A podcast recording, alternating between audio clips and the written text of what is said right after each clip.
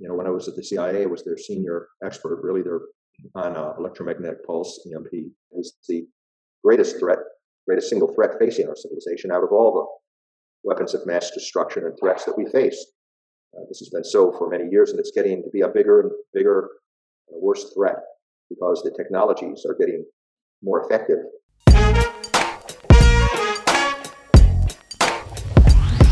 This is the Electile Dysfunction Podcast with Ashton Cohen. Way more interesting than anything you're listening to on NPR. Probably less exciting than what you're watching on OnlyFans. Bruh. We're going to talk about the issues that really matter our country, our economy, the Fed, QE, GDP, BTC, NFTs, AOC, the CCP, Cardi B, Ow. Yeezy, Yellow Socks, Iran, Joe Biden's dementia. Come on, man. And probably sex robots. We stand for a free and open debate and exchange of ideas. And if you disagree with anything we talk about, you are a racist and no better than Hitler. What? Let's get started. Ladies and gentlemen, welcome back to the Electile Dysfunction Podcast with Ashton Cohen. I'm Ashton Cohen. Very pleased to be joined today by Dr. Peter Pry. Dr. Pry is an executive director of the Task Force on National and Homeland Security. He served as the chief of staff of the Congressional EMP Commission, the uh, director of the U.S. Nuclear Strategy Forum, and in the CIA. His newest book is entitled Blackout Warfare State Initiatives to Achieve Preparedness Against an Electromagnetic Pulse, EMP, Catastrophe. Dr. Pry, thanks so much for being with me. Well, thank you for having me. Absolutely. Uh, so, so I want to start off there. I just gave a brief overview of your background. Can you just put that in context for the listeners of what that entails? What what's your specialty and what do you focus on? Well, my focus is pretty broad. I've spent my whole professional life working in the national security area on weapons of mass destruction, nuclear, chemical, biological. Uh, you know, when I was on the House Armed Services Committee, I had my portfolio expanded to include terrorism, the Middle East, Russia, China, uh, you know, all, all of that. But my specialty, I guess, out of all of those, you know, when I was at the CIA, I was their senior expert, really their on uh, electromagnetic pulse EMP, and uh, i have sort of become Mr. EMP over the years, so that people turn to me for that. But I can I do more things and know about many more things than EMP. Uh, you know, and I, I, I don't object to the responsibility of being Mr. EMP. I mean, it is the greatest threat, greatest single threat facing our civilization out of all the weapons of mass destruction and threats that we face. Uh, this has been so for many years, and it's getting to be a bigger and bigger, and worse threat because the technologies are getting more effective. And our dependency on electronics is an electronic civilization. You know, there's sort of a tenfold increase in our dependence on electronics every decade. And so, you know, it would have been possible to survive, you know, an EMP, let's say, uh, perhaps uh, before World War II, uh, it would be impossible for most people to survive today.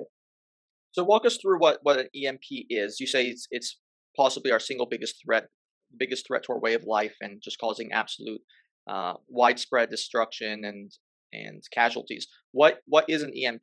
All right. Uh, simply put it, an electromagnetic pulse is like a super energetic radio wave.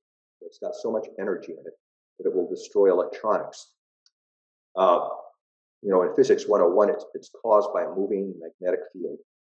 And, and you know, and you can see this from an old fashioned lawnmower. You know, you pull on the cord of a lawnmower, it causes a cluster of magnets called a magneto to spin. And this causes a moving magnetic field that causes electrons in a coil to move.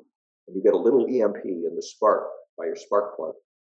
Now, the Earth is a giant magnet. It's got a north and a south pole, and we're surrounded by a magnetic field called, called the magnetosphere. And an EMP can be caused by the sun. And that's one of the things we're most worried about. It's a solar superstorm. You know, the sun will throw out a coronal mass ejection out of a sunspot, traveling millions of miles an hour, many times larger than the Earth. And the only thing that saves us from being burned to a crisp is the magnetosphere. You know, as the coronal mass ejection slides past the Earth in all directions, it make the magnetosphere move around, thereby inducing electromagnetic pulse everywhere in the world. Now, the super solar storm that we're most worried about only happens every 100, 150 years or so. The one uh, most powerful one on record we know of happened in 1859, called the Carrington event. And When that happened, it, we were not yet an electronic civilization. Telegraph systems, the cutting edge te- electronic technology of the day, were deployed everywhere, on every continent except Antarctica. And everywhere the telegraph systems were destroyed and they failed catastrophically. Telegraph keys melted, uh, telegraph stations caught on fire, telegraph cables burst into flame and caused forest fires. The transatlantic cable had just been laid in 1859, connecting North uh, America to Europe. And the pulse was so powerful it reached miles deep down into the Atlantic Ocean and, uh, and destroyed that cable. It took years to replace it. But those were the horse and buggy days and civilization did not depend upon electricity. Uh, but if something like that happened today, it would put billions of lives at risk. And critical infrastructures all over the world would fail. And we almost did have a Carrington event happen in the year 2012. I believe it was July 23rd, 2012. A Carrington class coronal mass ejection just missed the Earth by three days. NASA estimates that the likelihood of a solar superstorm is 12% per decade. It's inevitable. It's going to happen someday. Hmm. That guarantees that's a very high risk. That guarantees that within our lifetimes and no later that of our grandchildren, we're going to experience another Carrington event, and uh, and we are not prepared for it. You can, can I ask a quick thing? The uh, what, what do you mean missed by three days? How's that calculated? Oh, the coronal mass ejection crossed the orbit of the Earth. You know, we were we, we had moved on three days later. It was three days behind us in our orbit. I see. But if, if we had been three days earlier on our orbital trajectory, that thing would have hit us. Hmm. Now, the uh, you can cause an EMP by a nuclear weapon, detonate a nuclear weapon in the magnetosphere above the atmosphere. This is not Hiroshima and Nagasaki. This is not the normal use of a nuclear weapon that people think about. If you were standing on the ground directly beneath the explosion, you wouldn't even hear it go off because it's going off in the vacuum of space. There'd be no blast reaching the surface of the Earth, no thermal effects, no radio radioactivity, none of the things that people fear from a nuclear weapon. Uh, but it would cause an EMP. If it was at 300 kilometers altitude, it would cause an EMP that would cover all of North America and uh, destroy electronics, cause electric grids to collapse, telecommunication systems, cars wouldn't start, airplanes would fall out of the sky, nuclear reactors would probably go into Fukushima in about seven days. Natural gas pipelines would explode. We'd probably have firestorms in cities as a consequence of that. But the biggest thing is, uh, you know, the, the lack of water. Immediately, there'd be no water, and the food supply would begin to spoil immediately. We only have enough food to feed people for 30 days at normal consumption rates, and after that, you know, there's no food. And the food would begin to spoil, as I said, immediately. So there would be no food before 30 days. We wouldn't be able to distribute it to people. And the EMP Commission couldn't figure out how to keep 330 million people alive for a year with no food and no water. So we calculated that up to 90% of the population could die from starvation, disease, and societal collapse. And last, our non-nuclear EMP weapons, or, or radio frequency weapons, as they're often called.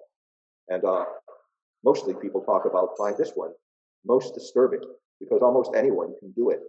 There are devices like the EMP suitcase, which is advertised for sale in electronics magazines, that have legitimate, peaceful industrial purposes. But in effect, they can be used as a weapon. The EMP suitcase, for example, if you had the money to buy one, one man can operate it. You can put it in the trunk of a car, drive over to an extra high voltage transformer substation. Well, we've arrived at a place in our technological advancement where a single individual, a terrorist, a madman, a criminal, would topple the technological pillars of civilization for a major metropolitan area all by himself, you know, armed with something like the EMP suitcase. And if you had a team of terrorists running around the country, you know, they could also knock out the national electric grid. In my book, Blackout Warfare, that you cited, I do a calculation, and uh, you know, a handful of, of people, you know, uh, uh, in 24 hours could probably put North America into a protracted blackout. In fact, do the same kind of thing that you do achieve with a nuclear weapon. Sorry, what, what's the first off? Let's let's speak about the, the individual case first, and we'll go a little bit more macro. How, would a individual, um, first off, why would you ever need to buy an EMP? What's the peaceful use for it? How much w- would it cost? And then how how would you um, utilize it? Would it be how would a terrorist utilize it? Would it be to uh, go to a uh, transformer in a, um, as you said, so in, in like a metro area, and, and, that transformer because it connects to so many, um, so much electricity relies on like one transformer that everybody in that surrounding area would be uh, void electricity. Uh, well, yes, to your last question. Okay. Uh, the EMP suitcase, its legitimate purposes are industrial. if you're laying out a an airport and you want to know how far do I have to put the radar back from the landing strip so that, so that the radar doesn't fry the electronics in incoming airliners. Instead of experimenting by moving a radar around in an airport, you can use the EMP suitcase to simulate the exact kind of pulse and frequency that a radar, uh, air traffic control radar is going to put out. So you can lay out the plans for an airport that way. Or if you have a, a, a lot of heavy industrial electronic equipment drill presses, things that bend metal. They put a lot out a lot, very powerful because they use so much electricity, electromagnetic transients. And if this machinery is too close together, they can destroy each other. So if you want to lay out the floor space of the factory, you can use the EMP briefcase to simulate these various machines and figure out, well, this is how far apart I have to space them. Or I need to put shielding in between the machines so they don't destroy each other. That's what its intended purpose is. You know, the manufacturer has no intention of, of these things being used as a weapon. Uh, but it does look just like a suitcase. It can be operated by an individual. You don't even need a license to buy it. I mean, in effect, it's a weapon of mass destruction that's available to sale to anybody who knows how to use it. It doesn't have a very far range. It can reach out about, it can generate 100,000 volts out, you know, to maybe 100 meters. So that's plenty. You know, if you put it in the trunk of a car, uh, these EHV transformer substations, you see them all over the place when you're driving down the highway you pass under high power voltage lines. And if you look out, oftentimes you'll see this cluster of structures, you know, they look like big boxes, big metal boxes. And those are the transformers. They're basically uh, the extra high voltage transformers and SCADAs. These are supervisory control and data acquisition systems. These are control systems, control transformers. They are to our civilization, what uh, aqueducts and the roads were to Roman civilization in the classical period. You know, the Roman civilization couldn't be sustained without those technologies, and our electronic civilization can't be sustained without EHV transformers. You know, if there's only now 2,000 of these big extra high voltage transformers in the country. They're very hard to make. Unfortunately, we don't make them here anymore. You know, they were invented in this country by Nikola Tesla around the turn of the century. And we exported the technology for making electric grids to the world. But like so many other things, we don't make them in America. In fact, unfortunately, we've been importing extra high voltage transformers and SCADAs from China, which is an enormous mistake because the Chinese have probably put back doors in those things so they can attack them by cyber war. They can uh, design them to be more vulnerable to EMP. Uh, it's, it's stupid to buy transformers from China as it would be to ask China to build our aircraft carriers or our fighter aircraft. Right. You know, it's giving them an opportunity that's why President Trump signed an executive order to stop that. Uh, I found it strange, and I still can't explain why the Biden administration, why President Biden, during his first week in office, canceled that particular executive order. So we still import these transformers from China and SCADAs as well. Uh, and that's a terrible vulnerability. How but many transformers are in a city, in a major city? Uh, would would you estimate, like uh, like Dallas or LA or something like that? What what would be the range of how many there would be? Well, it depends. You know, uh, you know, in terms of EHV transformers, uh, I mean, a major metropolitan area might have, you know, 10 or 12. You know, oh, that's it? There's 2,000 across the whole country. Well, there's then there's going to be, we're talking about extra high voltage transformers. Okay. And then there's many other kinds of transformers. There's high voltage transformers. Uh, there's medium voltage transformers. There's low voltage. They, they go, the power, you're talking about taking energy from the bulk power system, 500,000, 750,000 volts.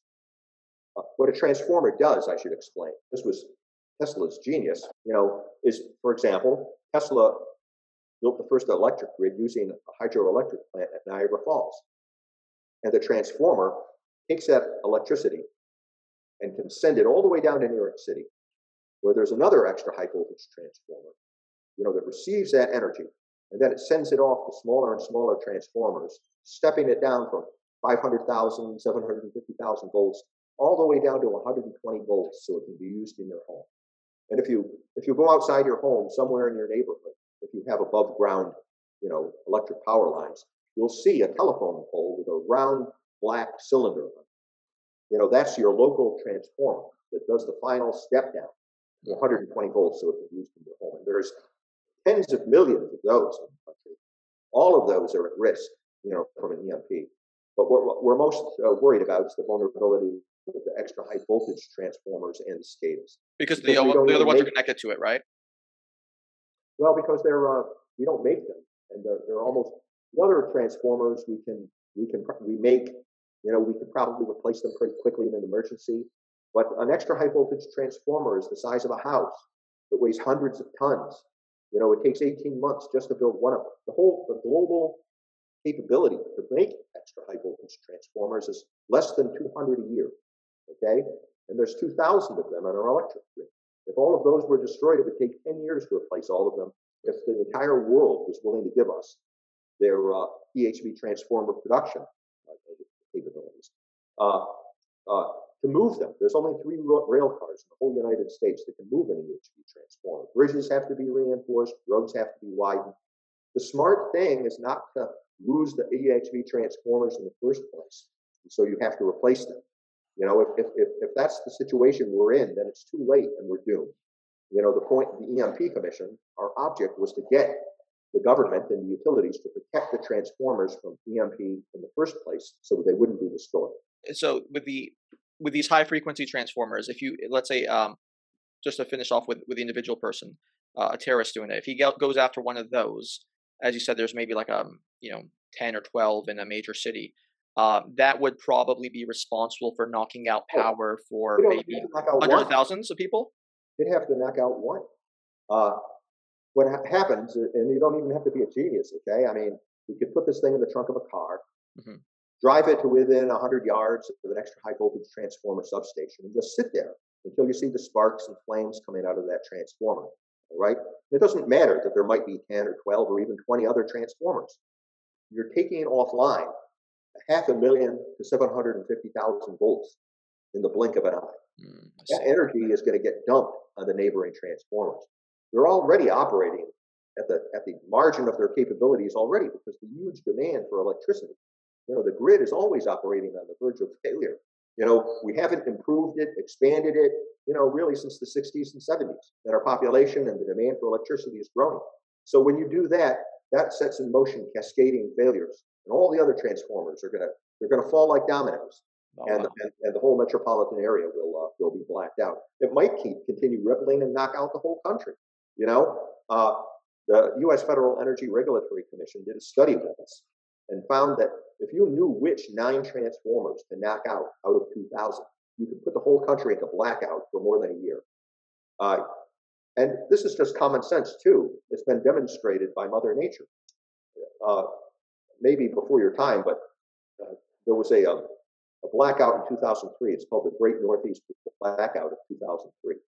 And uh, that was started by a tree branch coming in contact with a high voltage power line. And uh, that, that little single point failure, okay, started a series of cascading failures in the power grid that put the whole northeastern United States in blackout for day, including New York City. People had to walk home. You know, the subways didn't work. They had to walk home across the Brooklyn Bridge. Uh, now, fortunately, it was on only a temporary blackout because we didn't lose EHV transformers.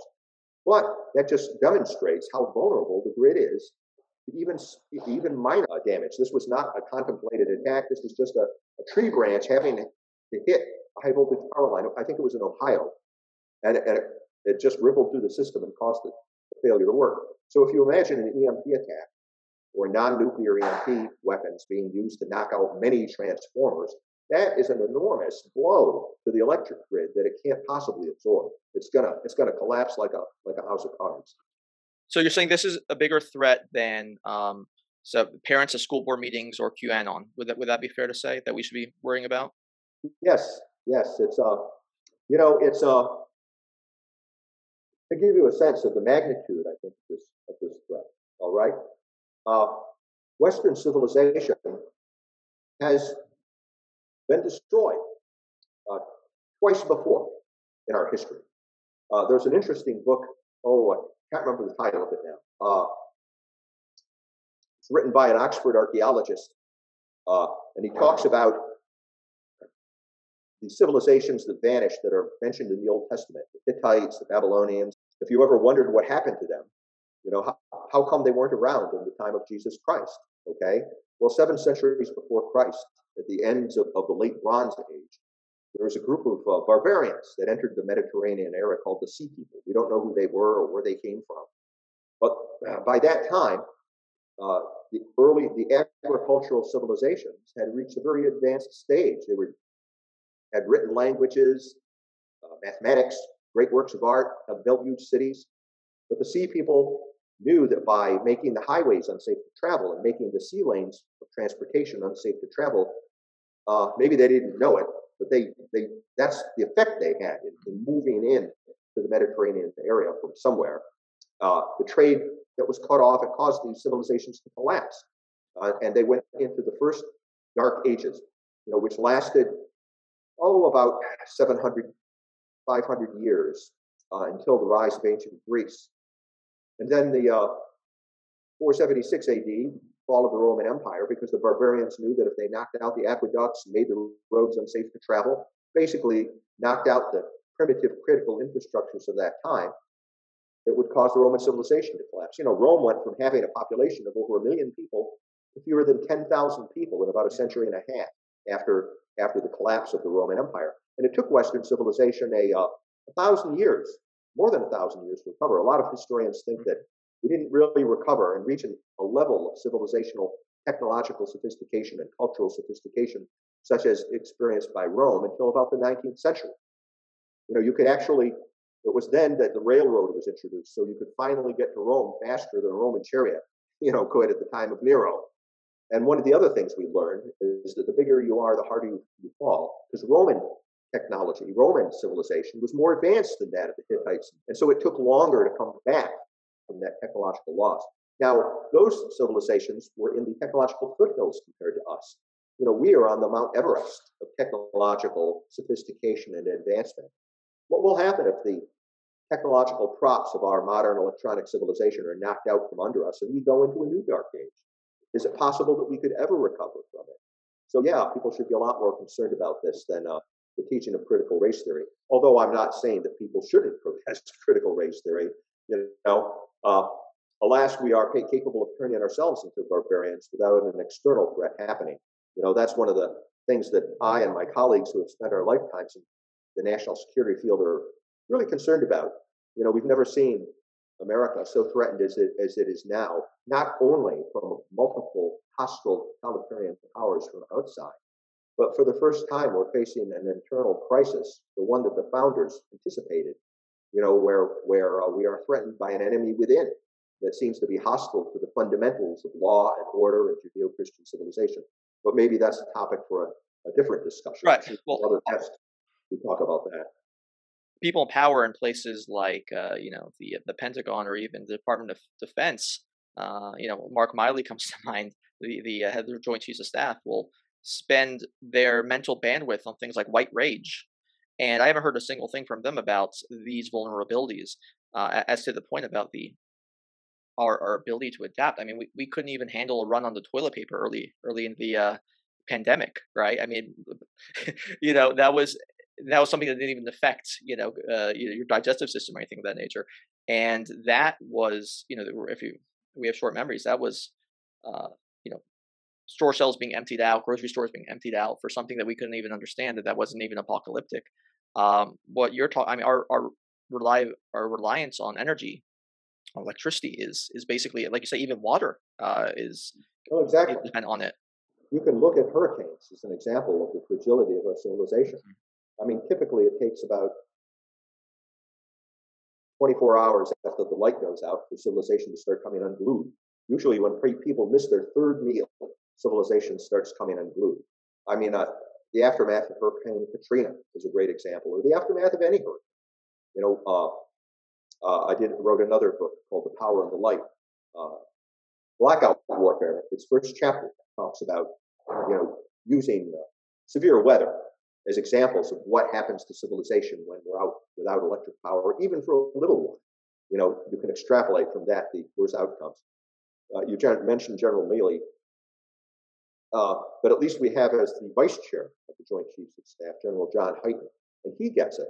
I mean, he just today made an observation about how the China's test of this new space superweapon, you know, poses a potential existential threat to us, and that this is uh, uh, even Milley described it as a Sputnik moment. Okay, so even he gets it. But I do find that extremely disturbing, a really disturbing sign if you're talking about the rise and fall of civilizations. You know, because when the military goes, you know, I mean, that's usually that's usually it. Uh, that's what did in the Roman Empire. A whole series of mad emperors and uh, corrupt bureaucrats and senate that was absolutely worthless. Uh, but when the legions themselves started losing competency, you know, uh, that was that was it. That was the doom of, uh, of Rome, and it's just so frightening to see that our own military, uh, you know, is uh, can't even manage something like Afghanistan. Mm-hmm. Uh, you know, one wonders. Uh, I mean, we're all in Washington and NATO are now in a panic over over Russia mobilizing on the Ukrainian border. I'm wondering, is this it? Are they going to invade Ukraine? And what they're also not saying, are they going to invade NATO? Okay, because Russia can our own war games have shown that NATO can not only conquer Ukraine, but it can conquer all the NATO frontline states in 72 hours. The Baltics, Poland, Hungary, Romania, all those East European countries that we brought in 72 hours. That's our own war games, and there's nothing we can do to stop them.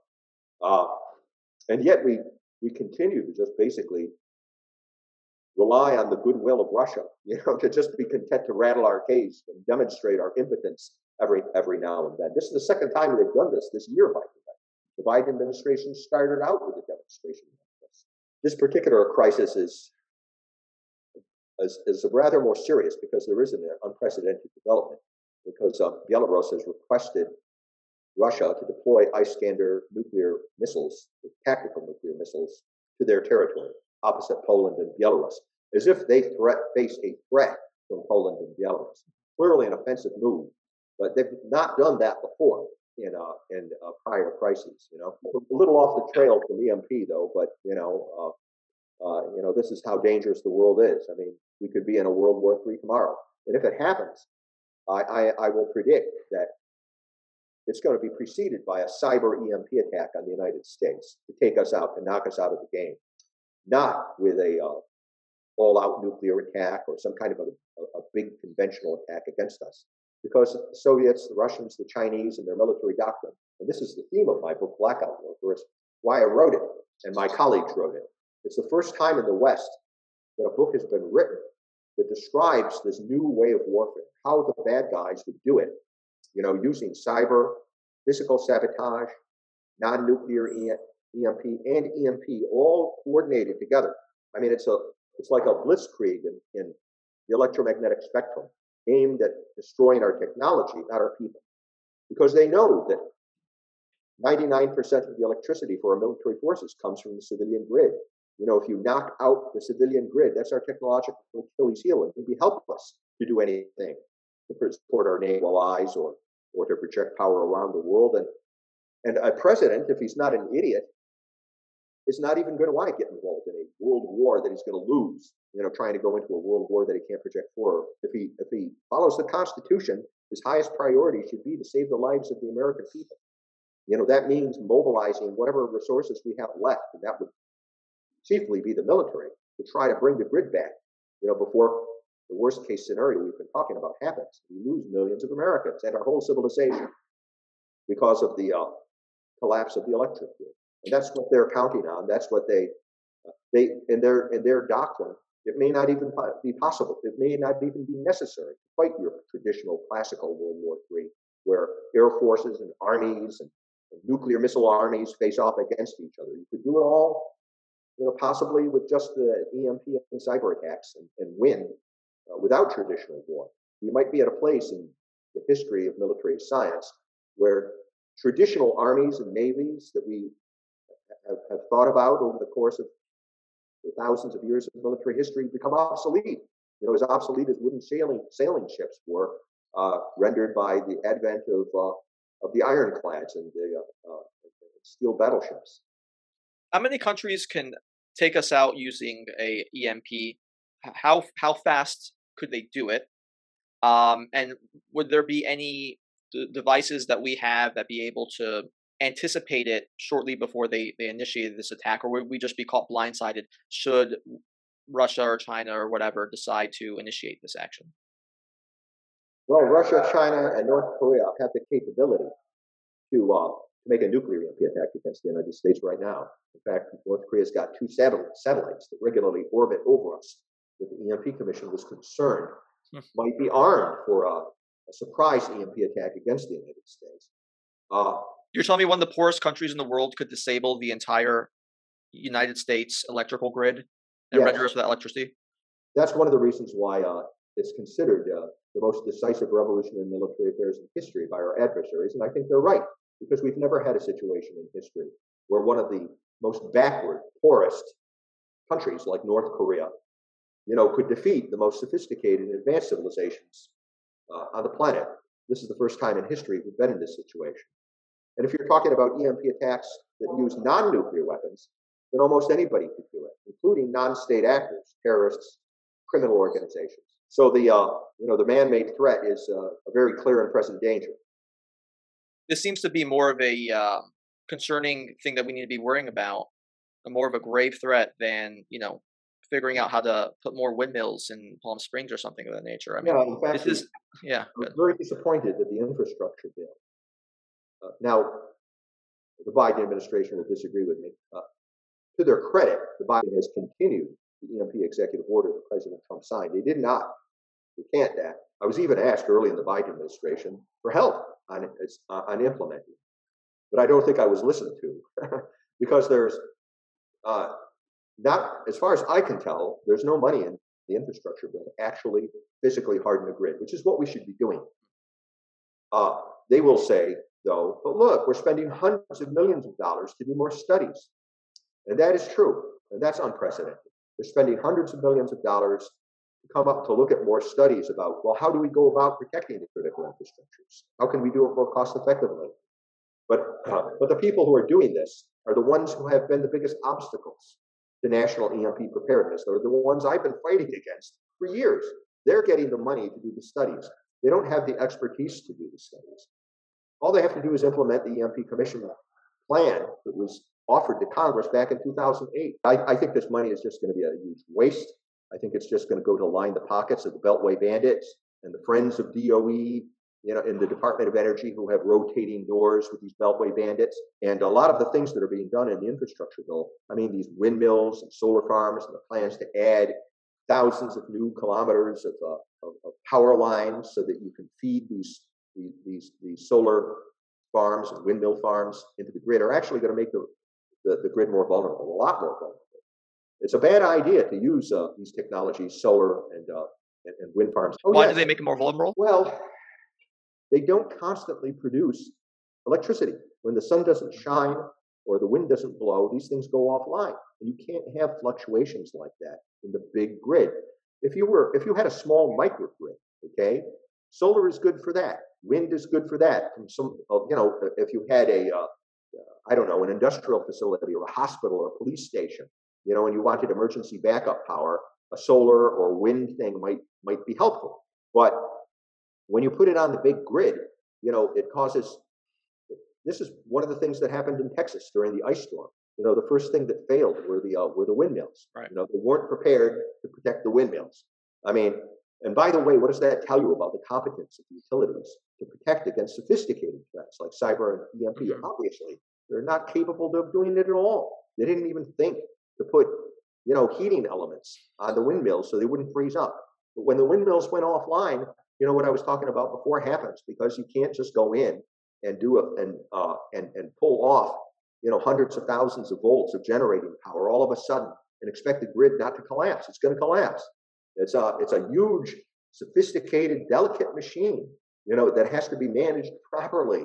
You know, and and uh, uh, you're you're incorporating more and more failure points, big failure points when you're tying solar and wind in, in, in, into the big grid. It's a misuse of that power, and uh, and it doesn't even even if you were serious, even if you believed in climate change, it doesn't even address that threat. Even if climate change was real, you know, to make these windmills and the solar panels. When you do the net calculations about carbon footprints and all of that, uh, you know, uh, they're actually not a good technology from that perspective.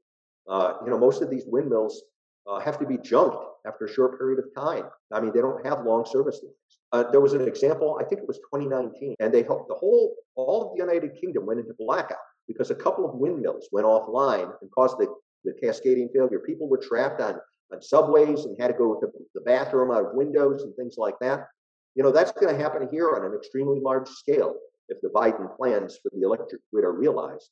You know, they're, they're going in a completely wrong direction. They should be building more nuclear power plants. Right, right. You know, uh, you know there, there are uh, micro nuclear uh, power plant technologies now so that you can uh, so that you can even have microgrids that are run by nuclear. You know, that's the cleanest safest technology. The new nuclear power plant to solve the problem of waste disposal and things of that sort. But even aside from that, I mean, whatever kind of an electric grid you need, the, the solution, these threats that I've been talking about, the existential threats, and the reason I've been doing spending so much of my time on this is because this is one threat that we don't have to be vulnerable to. There's really no excuse for us to be vulnerable. You know, we know how to protect. The Defense Department has known how to protect against EMP for 50 years. And we just have to apply those same technologies Faraday cages, blocking devices, surge arresters, you know, to protect the transformers and the SCADAs. And, and, and, and we as a civilization, you know, have already done it once. We've already protected our electric grids and most of our electronic civilization from another EMP threat that would be an existential threat if we had not protected against it. And that's called lightning. You know, in the EMP world, that's called E2 EMP and we almost never talk about it. We don't have to because the industry realized years ago that we couldn't build an electronic civilization if everything was vulnerable to lightning because it happens all the time. And so we have built in, nobody had to pass a law. There was never any big political debate about it. You know, uh, it was just decided by by industry uh, and by the power company utilities themselves that look, you know, we need to protect ourselves against this. So everything, all the critical systems are going to have are built, are going to have lightning protection built into them. So the transformers have lightning protection built into them already. They're already protected against E2 EMP. You know, even your personal computer, things that you, you think when they first started off doing lightning protection, you'd say, oh, it's going to be impossible to protect a personal computer against lightning. I mean, look how many of these personal computers there are and how inexpensive they are. And a lightning bolt generates thousands of volts. How can it ever be practical and, and cost effective? But it is. It costs almost nothing now. You know, if you look at the plug that goes into the wall for your personal computer, it's a kind of a fat plug. There's a little surge arrestor in there so that if there's a lightning strike on the power line, it protects your computer from being fried. Mm-hmm. If you think about nuclear EMP and solar EMP and, and these non-nuclear EMP weapons it's just super lightning, they're they're like super lightning. They're faster. They're more powerful. You know, you just use the same technologies. They have to be more robust. They have to be, you know, they have to be uh, faster. Uh, but our system, you know, if we start mandating that, look, when you build an EHV transformer, it's got to be protected not just against lightning. It's also got to be protected against these other things that are going to happen someday. Okay, but you've got to protect against them because we can't put 330 million lives at risk by not being protected. Absolutely. Same thing with the SCADAs. Just design it right into the SCADAs. That's the best way to do it. Uh, so, uh, and that's what the National Institute for Standards and the Federal Energy Regulatory Commission and the Department of Energy need to get off their duffs and just mandate EMP protection on all these electronics to keep us, at least on the ones that are absolutely crucial to our survival, like the mm-hmm. transformers and SCADAs. I believe if we start doing that, it'll follow the same path that we did for lightning protection. And people will find the market, the market will find ways of doing this very cost effectively so that someday even your car and your personal computer will be able to survive an EMP. By the way, you can protect a car right now with known technology for probably $100 if they if they manufactured it, if they built it right into the car in the factory.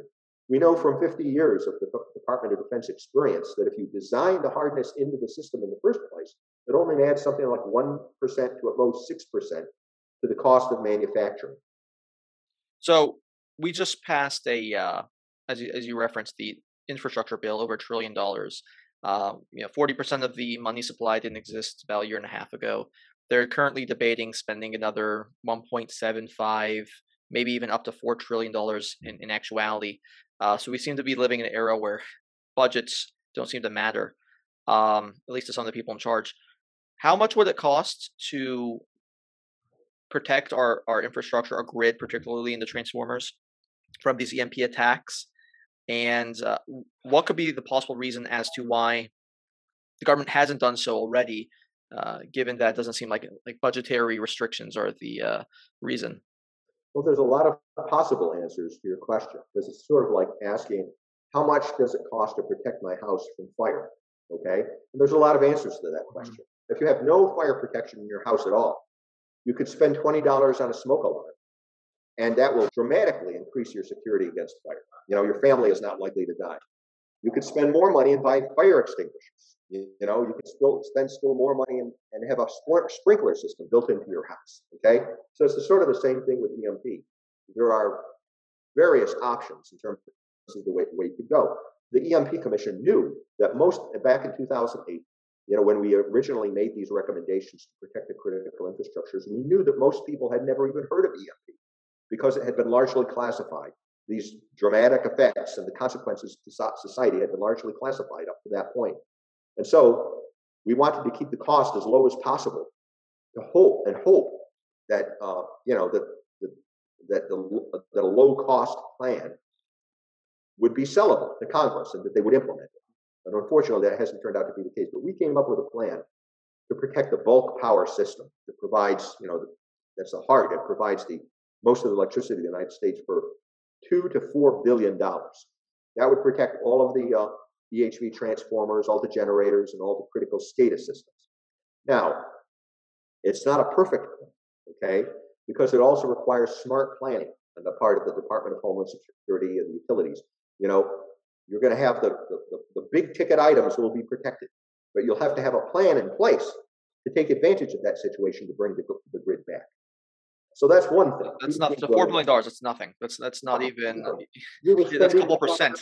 We suspended foreign aid to Pakistan for one year, and President Trump did suspend foreign aid to Pakistan. But if we, if we spent that on the security of the American people, would would solve the problem. But there are other plans. A, a more ambitious plan would be to bring to harden the entire grid, you know, to military standards, so that you wouldn't need a smart plan. You wouldn't need any smart person at all in the loop. You know, it would just survive, and that would probably cost twenty or thirty billion dollars which again is nothing, yeah, nothing compared right. to uh, compared to what we're spending on infrastructure. And then there's a really low cost plan that would spend about 100 to 200 million dollars to protect the EHV transformers. I think the top 400 EHV transformers uh, that service the major metropolitan areas, so that at least would have some kind of a fighting chance to to uh, save millions of people. You know, that's not a good plan. That's a like a bare bones plan, but it's better than doing nothing. Mm-hmm. You know, with, at least you have some kind of a chance to to save millions of lives and uh, and maybe bring the civilization back as opposed to doing nothing. So those are the costs. Those are the uh, some of the. And what's been the pushback? Why why hasn't, for example, the Trump or the Biden administration uh, been engaged on this? Given the well, the Trump administration is engaged on this. Uh, uh, president Trump, I briefed him before he became president. I had the privilege of briefing him at the Iowa caucus He'd never heard of EMP, but he understood it immediately. And he he asked the question, why isn't the country already protected? Right.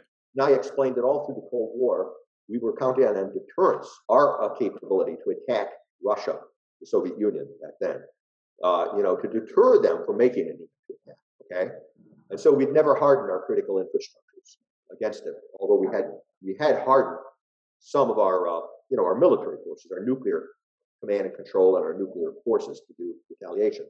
But the, the bottom line was that uh, nobody wanted responsibility for this big existential threat. You know, the Department of Defense would say, well, an EMP can be caused by the sun. So the, this problem belongs to the Department of Homeland Security. That's a natural threat. And the Department of Homeland Security would say, well, this is a, a nuclear threat or a terrorist threat. And this belongs to the Department of Defense. And the Department of Energy would say, you know, national security is not what we're about.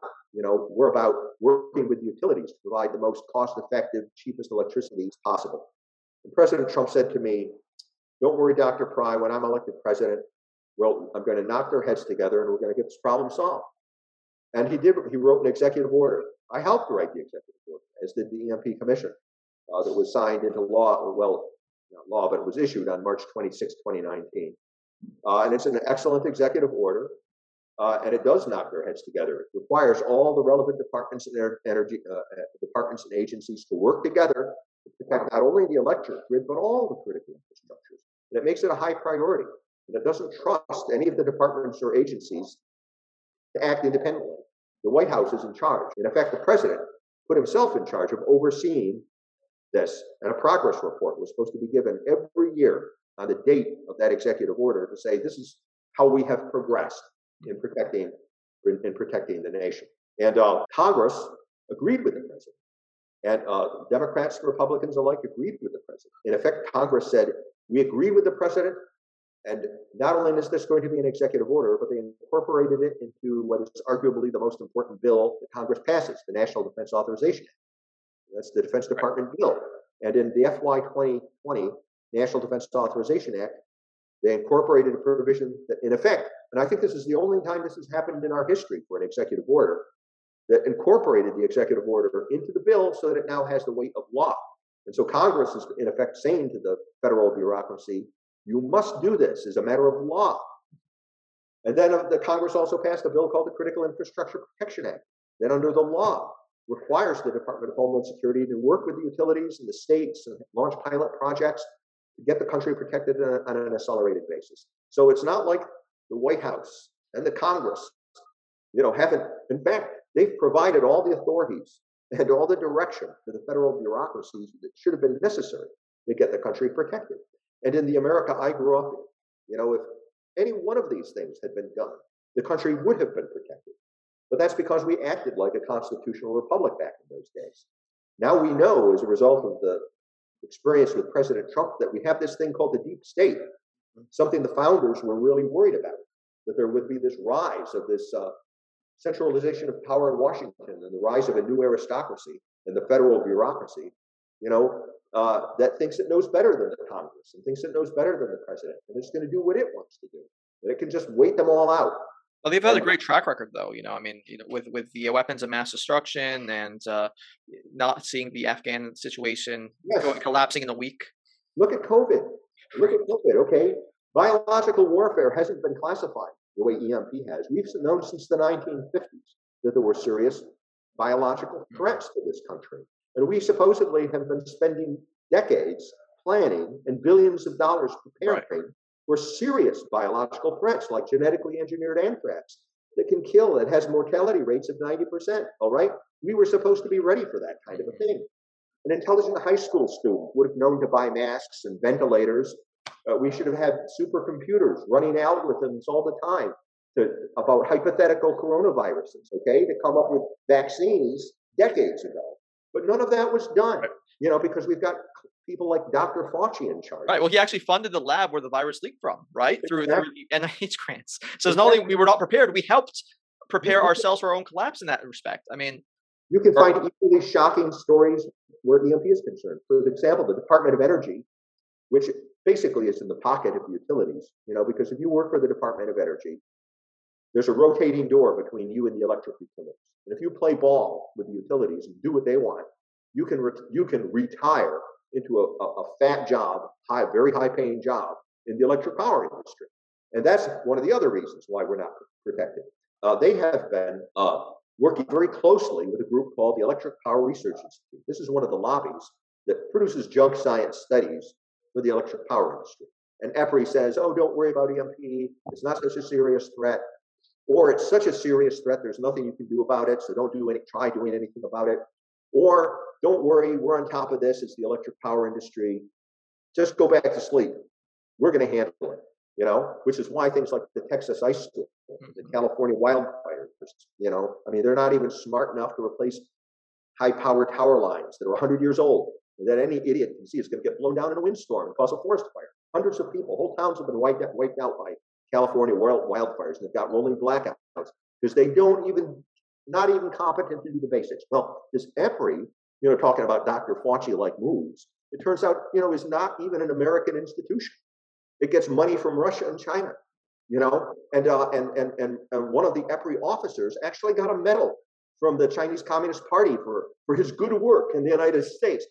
It's not clear what that medal is for, but what the hell is the Department of Energy doing working with EPRI? Right. You know, this is letting the enemy inside our gates. It's as bad as importing Chi- Chinese transformers. I mean, in effect, you're letting communist China have a voice in writing our policy on EMP. And, and that's frankly, you know, I mean, uh, uh, that's another uh, reason. I also think that we've probably been penetrated by hostile foreign agents. And that's another reason why. Uh, now, Dr. Graham, who's the, the free world's foremost EMP expert, I mean, he was a he was a young defense scientist studying what happened after the Starfish Prime high altitude nuclear test that knocked the lights out at Hawaii. He was involved in that. I was just in elementary school, right? So he's been working this all my life. And Dr. Graham would caution me and say, Peter, when it comes to Washington, never attribute to conspiracy that which can be explained by stupidity. And Dr. Graham is probably right. You know, it's probably the Dr. Fauci's and the gross incompetence of our of our federal bureaucracy. But I can't help fear. I think it likely, you know, despite Dr. Graham's caution, that we have been deeply penetrated by the Russians and Chinese. You know, they were able to penetrate our intelligence community many times. Right. We had we had a Cuban intelligence officer running the Cuba desk in the Defense Intelligence Agency for 10 years. You know, uh, there are FBI background checks. You get polygraphed every year. Extensive uh, efforts are made to keep hostile foreign agents out of our intelligence community, and yet we can't seem to do it. They manage to penetrate. There are no such requirements for joining NERC or working for EPRI, uh, you know, uh, uh, working for the U.S. Federal Energy Regulatory Commission, or going into the utilities themselves. We captured a couple of uh, terrorists during the uh, war, war in the Middle East who had been Al Qaeda members who had once worked in uh, in uh, nuclear reactors in Pennsylvania. Uh, that, that, that's where their jobs were. So you know, all of these things, you know, come together. I think the biggest, probably maybe part of the simplest answer though is why we're not protected yet. You know, it, it's you know, I think we're in a phase of civilizational decline. You know, when you look at what America was able to do and what government could do by the great generation that won World War II and survived the Great Depression. You know, we we won World War II, mobilized six million men from an army. Of, you know, we invented the atomic bomb in three years. Uh, you know, uh, we built a nuclear navy.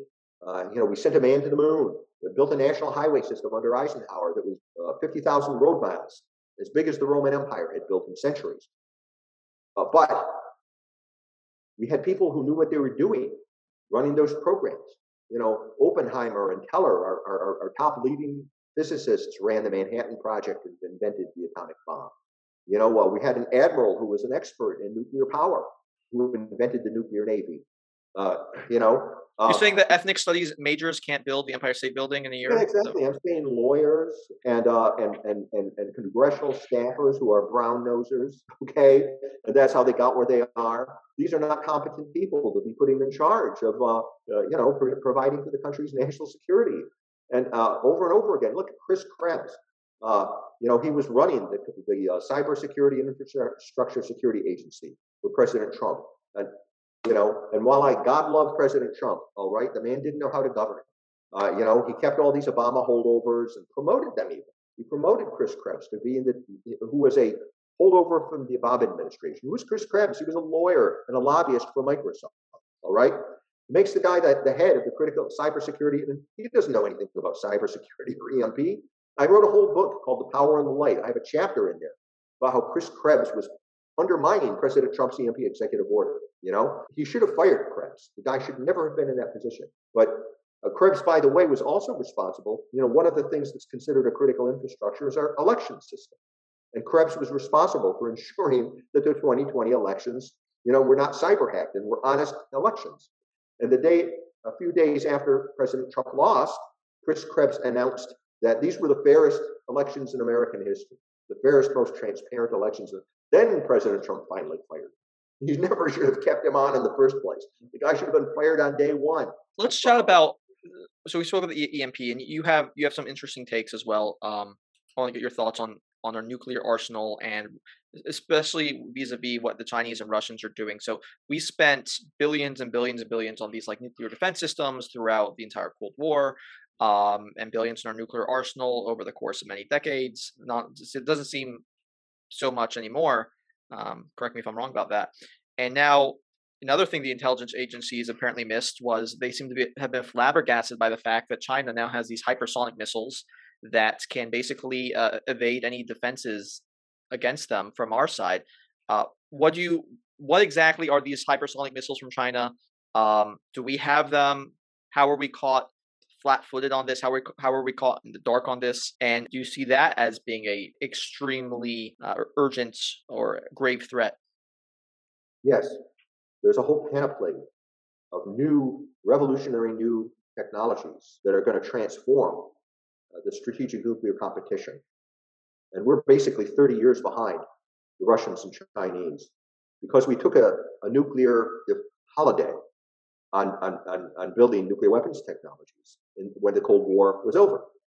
And Republicans and Democrats alike are to blame for this. I mean, I have been a lonely voice protesting this, as have, have others. Most Americans don't realize it. But the nuclear deterrent that we rely upon today, the ICBMs, the bombers, the ballistic missile submarines, uh, they're decades old. It is the same nuclear deterrent that Ronald Reagan built. The warheads that are going to be delivered by these are older than Ronald Reagan or as old. They go back to the Reagan administration. But we don't have anybody left that's even designed a nuclear weapon and test it. All right? These people are all dead or retired. And what we've been doing over the decades since the Reagan administration, since the end of the Cold War, since 1991, you know, is we've been patching up the old weapons, patching up the delivery vehicles, and just keeping them going. You know, the Minuteman III ICBM was deployed in 1972. You know, it's the same missile, and we've just been patching it up and not testing them either, because under Bill Clinton we have a we signed on to the Comprehensive Test Ban Treaty. All right, so we haven't been able to test the weapons. I ask you, suppose you had a Boeing 747. All right, a Boeing 747 is a lot less technologically advanced than a Minuteman III ICBM or than the sub-launched ballistic missiles. So uh, ICBM is an intercontinental ballistic missile. So that's that is is the delivery mechanism to get a. Is it is it mostly designed with the intention of being able to launch a nuke, or is it a regular bomb as well? The Minuteman III will only launches a nuclear weapon. Okay. And, uh, and the nuclear weapon on it, a nuclear weapon is one of the most sophisticated technologies our civilization. Can do. All right. So you've got that warhead and you haven't tested it in 30 years, and you're hoping it will work if you need it to work in a World War III. Now I ask you, okay, if you had a Boeing 747 that was sitting there for 30 years and you could never turn on the engines, you could never test it to see if it could fly, but you were allowed to go in and look for rust and replace parts that look like they're old. And then it lasts so long that the original people who designed the 747 are dead or retired and you have a new generation of, of, of people come in that are unfamiliar with this system, you know, because they didn't build it. Would you get in that plane and take it for a ride, right. keep your life on that plane working? I wouldn't. Mm-hmm. You know, the likelihood that that plane is going to fail is very high because you haven't tested it for 30 years. It's not enough to just replace spare parts. Complex systems, you know, uh, can't be abused that way. But that's what we've done with our nuclear deterrent. And only last, only a couple of years ago, yeah, maybe it was last year, uh, the State Department finally admitted that the Russians and Chinese have been cheating on the Comprehensive Test Ban Treaty for 30 years. Shocked. So they, they have got a so they've got a 30 year head start on us in developing these new advanced nuclear weapons, including things like hypersonic glide vehicles and the weapons that the hypersonic glide vehicles will carry super EMP weapons, for example, weapons that can generate extraordinarily powerful EMP fields so strong that even our best protected military systems will not survive. You know, our, our military hardening standard is 50,000 volts per meter. A super EMP weapon can make 100,000 volts per meter or more. You know, uh, why is a hypersonic missile better? What, what's than than whatever we have? Um, that's yeah. not hypersonic. Is it how much faster is it? Or it's better if you're planning for a surprise attack. Okay, it's better if you're planning to win a nuclear war. Uh, our nuclear deterrent was never designed to make a surprise attack or make a nuclear or or or or, or to fight and win a nuclear war. You know, it was designed to deter, to, to, to scare the other guy away from thinking that he could defeat us, that he could catch us by surprise. And uh, hypersonic glide vehicles uh, can take us by surprise and uh, uh, are, are, are, could enable you to win a nuclear war by launching a nuclear Pearl Harbor against our retaliatory forces. Super EMP weapons uh, can enable you to win a nuclear war with a single blow, a single weapon. To put a, an, an EMP field over all of North America with fry electronics. And you could win. They're, they're coming the technologies are so advanced and we're so far behind that they have multiple ways that they could fight and win a nuclear war now, not just one way. Hmm. The EMP is the easiest way. The hypersonic glide vehicles are another way. They're so pers- not only do they provide no warning, uh, and, and, and are they able to penetrate missile defenses and the like. And our missile defenses were never designed to deal with Russia and China, by the way. You know, the Bill Clinton dumbed them down. They're supposed to be for North Korea. We can't even, we have a hard time even dealing with the North Korean threat because the North Korean nuclear threat is based on Chinese and Russian technology. The assumption by the intelligence community was that North Korea was going to be all indigenous. The technology would be indigenous. What could North Korea come up with entirely on its own? Right. But that has not been what has happened. You know, the, the Russians and Chinese have helped the North Koreans deliberately because North Korea is their pistol aimed at our head. Hmm. You know, that's another way they could fight a nuclear war with us through North Korea. You know, so they, they wouldn't even have to be involved. And the hypersonic missiles, we have no defense for them because they're just too fast. Is, is that right? And our, our systems were de- our systems to stop missiles from coming in here were were designed for slower uh, armaments. Is that right? It's, it's the altitude that they travel at. It's not okay. so much the speed. Okay. Uh, they, they travel about the same speed as a ballistic warhead, about 15,000 miles per hour, okay, which is really almost unimaginably fast. I mean, uh, uh, uh, but they don't fly in a ballistic trajectory. Uh, a normal ballistic missile follows a parabolic type trajectory like this. Right. You know, it's guided by Sir Isaac Newton. Okay, and we look, our radars are aimed up into space, and we see that thing when it reaches that apogee. Mm-hmm. These hypersonic glide vehicles skim along the top of the atmosphere. There may be 60 to 100. This thing is up there, you know, at a thousand kilometers high, you know, at, at its apogee. These hypersonic glide vehicles never go up there. They skim along the top of the atmosphere, 60 kilometers high, 100 kilometers high. They're hidden by the curvature of the Earth. And when our, by the time they come in within view of our radar, it's way too late. Right, right. About it. And they can even invade our radar. I mean, this is one of the things that was so disturbing about the Chinese test in August because they married a hypersonic glide vehicle to what's called a fractional orbital bombardment system. Uh, you know, this is a, uh, it's basically a super space weapon. Uh, you know, it orbits the hypersonic glide vehicle again at really low altitude so that the radars can't see it. But we don't have any radars that can see it it, at, at all when it's traveling south. You launch it on a southward trajectory, it goes over the south pole, it comes up from us, uh, at us from the south. We don't have any ballistic missile early warning radars facing south. We didn't. Wow. We don't. No interceptors. We're blind and defenseless from that direction. The first warning we would have is when the EMP goes off. And these hypersonic glide vehicles would enable you to make an even more efficient EMP attack because you know they're they're small and light enough so that you could have one big launcher, you know, carry many of them. You know, there's not that many targets that you need to hit to win a nuclear war against the United States. By winning a nuclear war, what I mean is a disarming counterforce strike, where they paralyze our retaliatory capabilities. They wouldn't be interested in destroying our cities. You know, they want to hold our cities hostage so that we'll surrender. They want to take away our ability to retaliate. You know, there are three bomber bases. There's a you know a couple of ICBM wings, NORAD headquarters, Washington D.C. Tinker Air Force Base. You know, there's about a dozen targets, and you could put each hypersonic glide vehicle, you could put the peak field right down in each one of those points and uh, make a much more effective EMP attack, totally by surprise, uh, so that one day we'd suddenly find ourselves without any kind of a nuclear deterrent. And then Russia or China or North Korea could say, the next target is going to be an American city. Are you going to surrender or, you know, meet our demands? And, uh, and it's all over. That's just one example of the nuclear. Right. There's also artificial intelligence where we're way behind. You know, the Russians are planning to deploy this thing called Poseidon. You know, I have recommended that we shouldn't tolerate Poseidon. You know, uh, uh, it's a uh, autonomous submarine. It's a it's the first fully autonomous nuclear weapon. Hmm. Uh, it's an artificially intelligent nuclear weapon uh, that's designed to, to, to uh, it's nuclear powered So it's a torpedo or a submarine that can patrol the oceans basically for years. And uh, I think it's designed to, to track our submarines, to go after our ballistic missile submarines, you know, that are at sea. We don't have that many of them at sea anymore. You know, the whole, uh, we used to have, during the Cold War, we had about 30 to 40 ballistic missile submarines. And now the whole submarine fleet has been reduced to uh, 12. Uh, with 12 submarines on a day to day basis, you can have about four at sea. So they've got to get those four submarines at sea.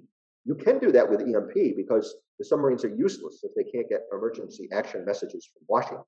All right. And so the EMP can provide up links. But the Russians and the Chinese totalitarian states that they are and paranoid general staffs that they have, in addition to severing communication links, they would like a hard kill. They would actually like to kill those boats. And I think that's what Poseidon is intended to do. It's probably, probably going to go out there, use artificial intelligence to keep track of our submarines. It's got a 100 megaton warhead. That's, a, that's 10,000 times more powerful than the Hiroshima bomb. Most powerful nuclear warhead ever deployed. This is the Russian one, the Poseidon? Yeah. Oh it, will make a tremendous underwater shock wave. The underwater shock wave destroys submarines out to a radius of more than 100 miles. So it doesn't even have to get close, you know. So at some point, you know, it just self it would just self-destruct itself. Now, this thing is going to be out there patrolling up and down the east coast and west coast of the United States looking for our ballistic missile submarine, designed by Russian software engineers uh, uh, and stuff. 100 megaton warhead. This ought not to be tolerated. I've recommended that the, that the America, the United States should take the position that we're going to destroy the Poseidon if they put it off our coasts. You know, we're not going to tolerate this thing coming anywhere near the United States. Right. You know, what if there's an accident? You know, what if the software, there's a glitch in the artificial intelligence program or something like that? We have a 100 megaton warhead going off off the, off the shore. It could raise, it, raise a radioactive tidal wave 100 meters high, 300, 300 feet high, uh, you know, and, uh, and undate.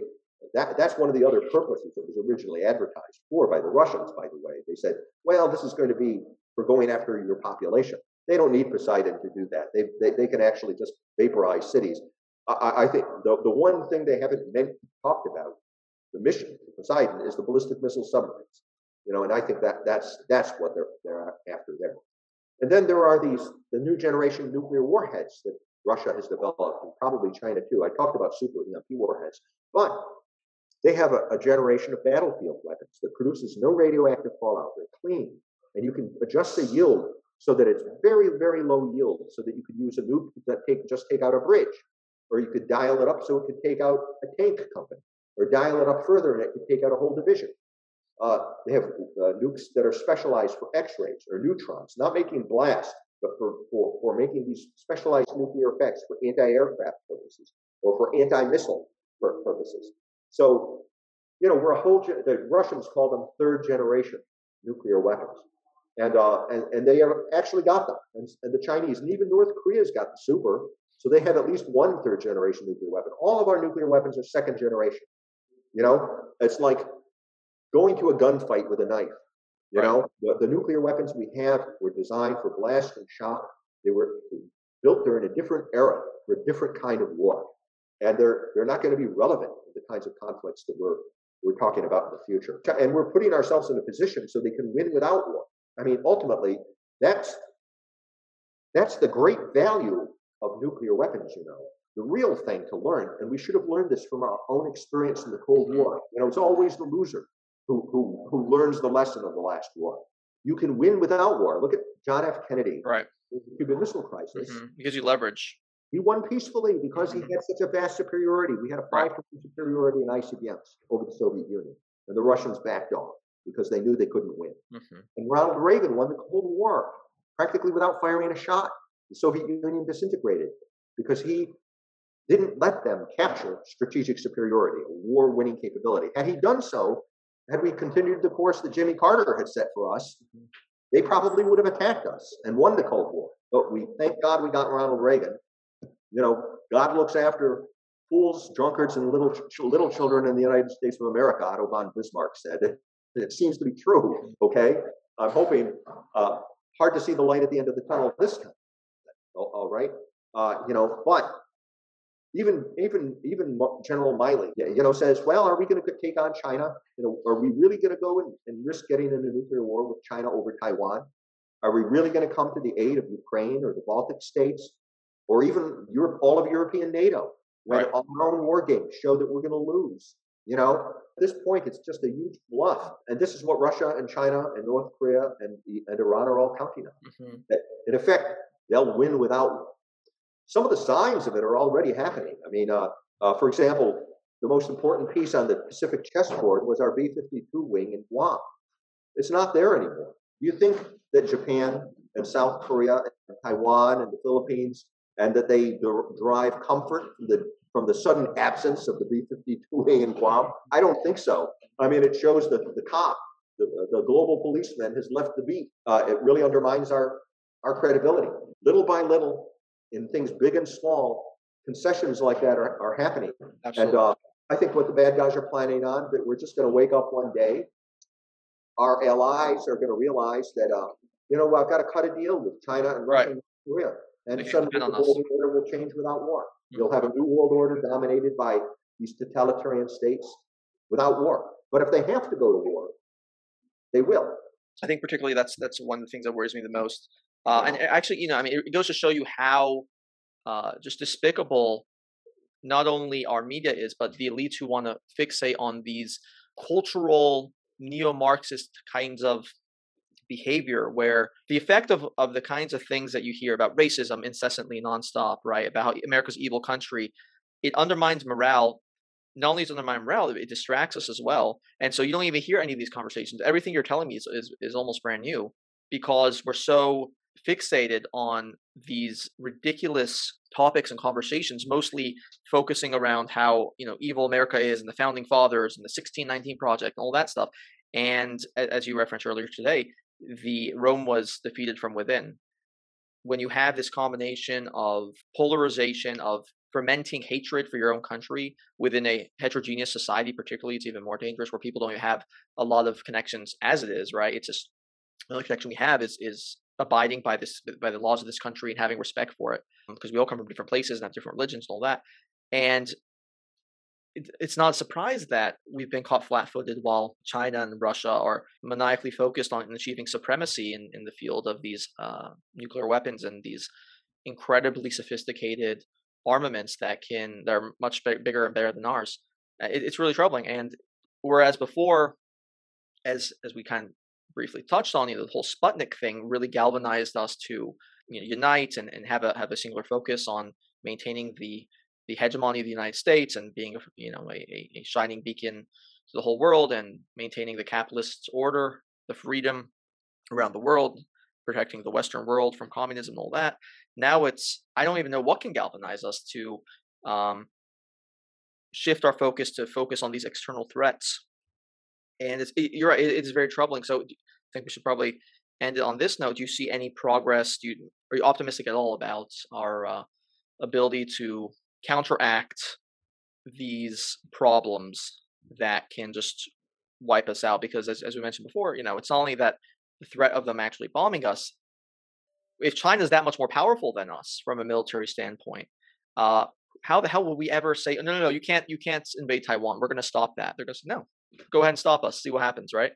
Do you see anything changing that front? Maybe, you know, obviously we're in Biden administration now, but maybe within Congress or within people's mentalities. Uh, are, are you hopeful about that at all? Well, I'm of two minds. You know, as a historian looking across the broad sweep of history, uh, I'm not hopeful for us. Uh, free, free civilizations based on free political and free economic systems, free political systems anyway, have few and far between most of mankind has lived in, under tyrannies. Uh, and there's a reason for that. Because being free is hard. It's hard work to have a, a, a free society. You have to constantly be engaged in politics. You have to know what's going on. You have to watch government like a hawk.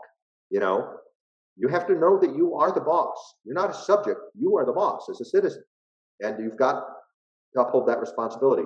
And our uh, Democratic Athens was like that. Republican Rome was, was like that. And the founders envisioned the American people as being like that. Our constitutional republic was crafted for that kind of person that was going to be constantly engaged. And uh, you know, we're sort of uh, we've had a, a as free, as a free system, we've had a good run. 200 years. That's that's usually about as long as uh, as free systems last in, in history before a totalitarian system or a tyranny knocks them off. On the other hand, to try to end on a more positive note, because there is there is some reason for being positive. Both, uh, you know, the founders foresaw the internal crisis that we face today. That's why we have a Second Amendment. You know, uh, I don't know if you've ever read the Federalist Papers. I reread them again recently. It's worth going through the Federalist Papers, you know, which where Hamilton and Madison Monroe are trying to convince the anti-federalists that we need a centralized government in Washington. And they make argument after argument as to why the centralized government in Washington will not become a tyranny. You know, most of the people didn't want that. They said, we just fought an American Revolution to get rid of a monarchy, and now you're setting up another possibility for a centralized system. Well, the reason it's interesting to read the Federalist Papers is to see how, you know, we've arrived at this place where almost all the safeguards that were described by these founders have failed. You know, over over over time they've gone away, and we're sort of down to the last safeguard, which is the people and their Second Amendment rights. Uh, uh, you know, they were the, supposed to be the last bastion against the rise of tyranny, and uh, I we're so far away from from, from the way the system was envisioned by the founders working, because government was supposed to be most powerful at the local. And then the state government would matter less, okay, but it would be more powerful than the federal government. The federal government was supposed to be least important in people's lives. And clearly, what we have today is an imperial system. It's like the new Rome. You know, that's why we're so passionate about who the president is. You know, the president is an emperor. You know, in effect, the president has become an emperor. And uh, uh, we even oftentimes attribute almost godlike powers to uh, uh, and hero worship to our presidents, which is inappropriate to a, a, a, constitutional republic because of the power that is wielded by the White House, by the bureaucracy. But what is the hopeful part that I'm talking about? I look at uh, what happened to the Soviet Union. You know, it was the most sophisticated, most powerful totalitarian tyranny in history. The leaders of the Soviet Union were brilliant tyrants. They had they had worked out tyranny to a science. Uh, they had incredible, awesome instruments of oppression at their disposal for maintaining the Soviet Union, right down to psychiatric hospitals for, for political dissidents. Uh, uh, and yet, when people lost faith in communism, when the people lost faith in communism, the whole system fell in a relatively short time, in about 18 months, with very little, relatively little bloodshed. There was some bloodshed, but right. there was relatively little bloodshed. Now, you know, you look at Biden and uh, Chuck Schumer and Nancy Pelosi. You know, these people are are pikers. I mean, they're you know these people as the leaders of the or or the heads of the of the tech oligarchs. All these people are fools compared to what was in charge of the Soviet Union. You know, these people have the illusion that they're on the verge of establishing a long-lasting totalitarian system over us because they control the levers of power in Washington, the FBI, the IRS. You know, they're trying to get control of the military, but they don't understand that the first paragraph, the Declaration of Independence, is actually right. It's not just an eloquent statement; it's literally true. When a nation only exists by the consent of the governed, when a nation, a nation really, it isn't a bureaucracy. You know, it isn't the CIA and the FBI, and it isn't the Congress. The nation exists in the imagination of the people. The people grant it legitimacy through their common consent because they believe in the system. When, when the system loses legitimacy and people cease to believe in that system anymore, you know, uh, the only way to hold it together is by force. And they don't have the resources or the capability. I think that that uh, Americans can liberate themselves if they have the courage to do it by organizing the way we did before the first American Revolution, and we could have a peaceful second American Revolution just by saying no. No, we're not going to let you brainwash our kids to critical race theory. If I have to, I'm going to bring them up home and have them and school them at home, or just keep them out of school altogether and have them learn a trade or something. You know, instead of the useless things that get taught. No, you're not taking my funds. No, I'm not going to just accept that these elections that, that you're rigging all the time are free and fair elections. I want guarantees of that. And no, I'm not paying my taxes, you know, until you respect the rule of law and, and meet these demands. They can't put 80 million Trump voters in jail if people organize, you know? There's a videotape of, of Ceausescu when he suddenly realized he'd lost power in Romania. He was in the middle of one of his six hour speeches, you know, to uh, a group of, of people. Usually people were, were loyalists, you know, that were out there listening to him. And people started saying no to Ceausescu, that they weren't going to do what he was saying. And the look on his face, you can just, just see this moment of cognitive dissonance and then on an awareness that this was it. The revolution had come. Two weeks later, Ceausescu was dead and Romania was free. That was one of the places there was, where there was some bloodshed because the Securitate, you know, uh, uh, put up a, a last-ditch fight. The people, but the people took them down. You know, Nancy Pelosi and Chuck Schumer. Uh, I, I, I don't think, you know, I don't think that the rank and file of our military is going to fire on the American people. I don't. Uh, most of them are conservatives. I don't think they're going to fire on their parents and their grandparents and their friends. You know, uh, you know. I think as soon as the uh, Pelosi's and the Schumers and the Bidens, you know, demand that the military use force, you know, to enforce their totalitarian rule, it'll be over for them. Uh, and that and that and that their their their hold on power is extremely fragile. So are the American people eagles, which is what they're supposed to be. That's what the founders envisioned that we would be free and independent and uh, and uh, fiercely protective of our rights, or have we become enough of a sheep? And are there not enough eagles left? You know, to uh, to make America again what it what it used to be. Absolutely. So I, I where I agree with you on is that these aren't the people who are responsible for the country's ills for um, weakening it. These aren't. Uh, this isn't like some, some, sort of like overwhelming, uh, you know, evil geniuses. They're this you know formidable force. Uh, you know, one of the one of the things that makes us sort of the signs of revolution. You know, right for revolution. They are a corrupt aristocracy that they're sort of like uh, like the senators who followed Nero, you know, mm-hmm. and thought they were so far above the people, you know, that they completely forgot about the people to the extent that that that, that Nero was willing to burn Rome, and uh, you know, and fiddle while it burned because uh, he had a vision of high art that the people couldn't possibly understand. You know, uh, they were superior to the people and all the rest. Or like the corrupt French aristocracy, the Marquis de Sade, uh, you know, who had forgotten that ultimately they're supposed to not only serve the people, but their power and and the, and what makes a nation run is the people and the economy and all of that. You know, these things you were talking about before, this uh, critical race theory, and, uh, this elitist view of the United States as a, as a as, as an evil empire. Okay, uh, is the kind of a thing that a corrupt aristocracy. It's not connected to reality. Uh, to use an example, this notion that uh, that instead of two biological sexes, there's 26 different genders. I think it's 72. Yeah, pardon? 72, I believe. I, I think okay, now, yeah. And public policy should be based on, on that gender theory yeah. instead of the fact of biological, or the fact, or the idea that we're all going to die in 12 years because of climate mm-hmm. change. Mm-hmm. All right, you know, uh, you know, is or the idea that we are a, that the biggest threat to this country is white supremacy. Right, right. All of these things are completely disconnected from reality. This is a, a corrupt aristocracy that lives in this little bubble. They all have these views, but it's completely disconnected from reality. And, and, and, and it's a bubble that's just waiting to be popped. You know? Thank God we have we have alternative voices now, even though you know the censorship's a big issue.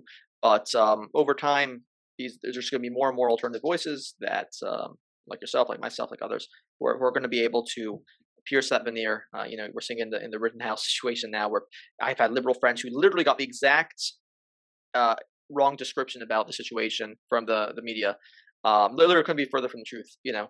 Um, but but you see this with everything, as, you mentioned, and now you're seeing the the the counter action from individuals with this whole crisis on inflation and with uh, you know you see their their incessant proposals on and, and actions in order to put us onto a green new deal future blow up in their faces to a certain extent because now oil is up so much because of how much of the supply that they are trying to shut off uh, and so gasoline prices rise and people revolt that way as well. So yeah, I mean, I I think that is one one hopeful aspect. I don't think people are going to um, put up with this much longer. Um, I thought that before, but I think a lot of people are starting to wake. up. It doesn't have to be a left right thing, but you know, yeah. it's um, it, it sh- there's enough dishonest people in Congress in various levers of power, and people are starting to see that. I think. And the and the bureaucracy, mm-hmm. you know, mm-hmm. uh, is becoming more and more corrupt and more and more incompetent they're just not competent to run this complicated system. And, uh, uh, and that's what usually happens with uh, central planning aristocracies. Mm-hmm. Because no divorce from reality. They don't even do the fundamentals of governing well, you know. And uh, and, and and the people, again, going back to the Declaration of Independence, uh, again, there's so much truth in that. The people are willing to put up with great suffering and great hardship for a long period of time because they are naturally conservative and reluctant to to part ways with institutions, you know, that, that have been long established. But at some point, it becomes intolerable, and uh, and and it becomes and when, it when it looks like a tyranny that doesn't care about the fate of the people or what happens to them, and uh, and we're just constantly suffering to sustain the lifestyles and to sustain the illusions of this corrupt aristocracy that lives in a bubble. Then it's time to alter or abolish it, you know, and establish new government in such forms as provides for the happiness of the uh, of, of, of, the people. And we're sort of there, you know. Uh, when you when you listen to what the elites say to us on television about what this country is supposed to be like and everything, it has no connection with what average Americans believe. They can't keep getting away with that, or at least they can't keep getting away with it if most of us or enough of us are still eagles. It doesn't even have to be a majority. You know, the American people won the American Revolution with only 30% of the population, 33, 33% of the population. third were Tories, a third were indifferent, and only a third were revolutionaries. Uh, so a determined minority can, uh, you know, can recapture the country. Dr. Peter Pry, thank you so much for being with me. Where can people find find you and uh, learn more about your work? Well, um, I, I would recommend my books. Blackout Warfare is my latest. One before that was The Power and the Light. Uh, you know, and uh, I'm all over the. I do a lot of interviews, so it's easy easy to Google my name. Excellent. Well, we'll we'll put the link to those uh, to those titles in the in the podcast as well, so people can find you. Thanks again for being with me. Really appreciate it. It was a amazing session. Well, thank you so much for having me. I greatly appreciate it, and I appreciate your uh, indulging me by you know the many reschedulings we had to go through. Absolutely. Thank you. If you enjoyed our show, please click subscribe to stay up to date with our YouTube channel and podcast, and give us a five star rating on Apple Podcasts so that we can keep delivering guys some great content. Thanks for listening, and we will be back next week. We're going to talk about the issues that really matter our country, our economy, the Fed, QE, GDP, BTC, NFTs, AOC, the CCP, Cardi B, Ow. Yeezy, Yellow Socks, Iran, Joe Biden's dementia, Come on, man. and probably sex robots. We stand for a free and open debate and exchange of ideas. And if you disagree with anything we talk about, you are a racist and no better than Hitler. What? Let's get started.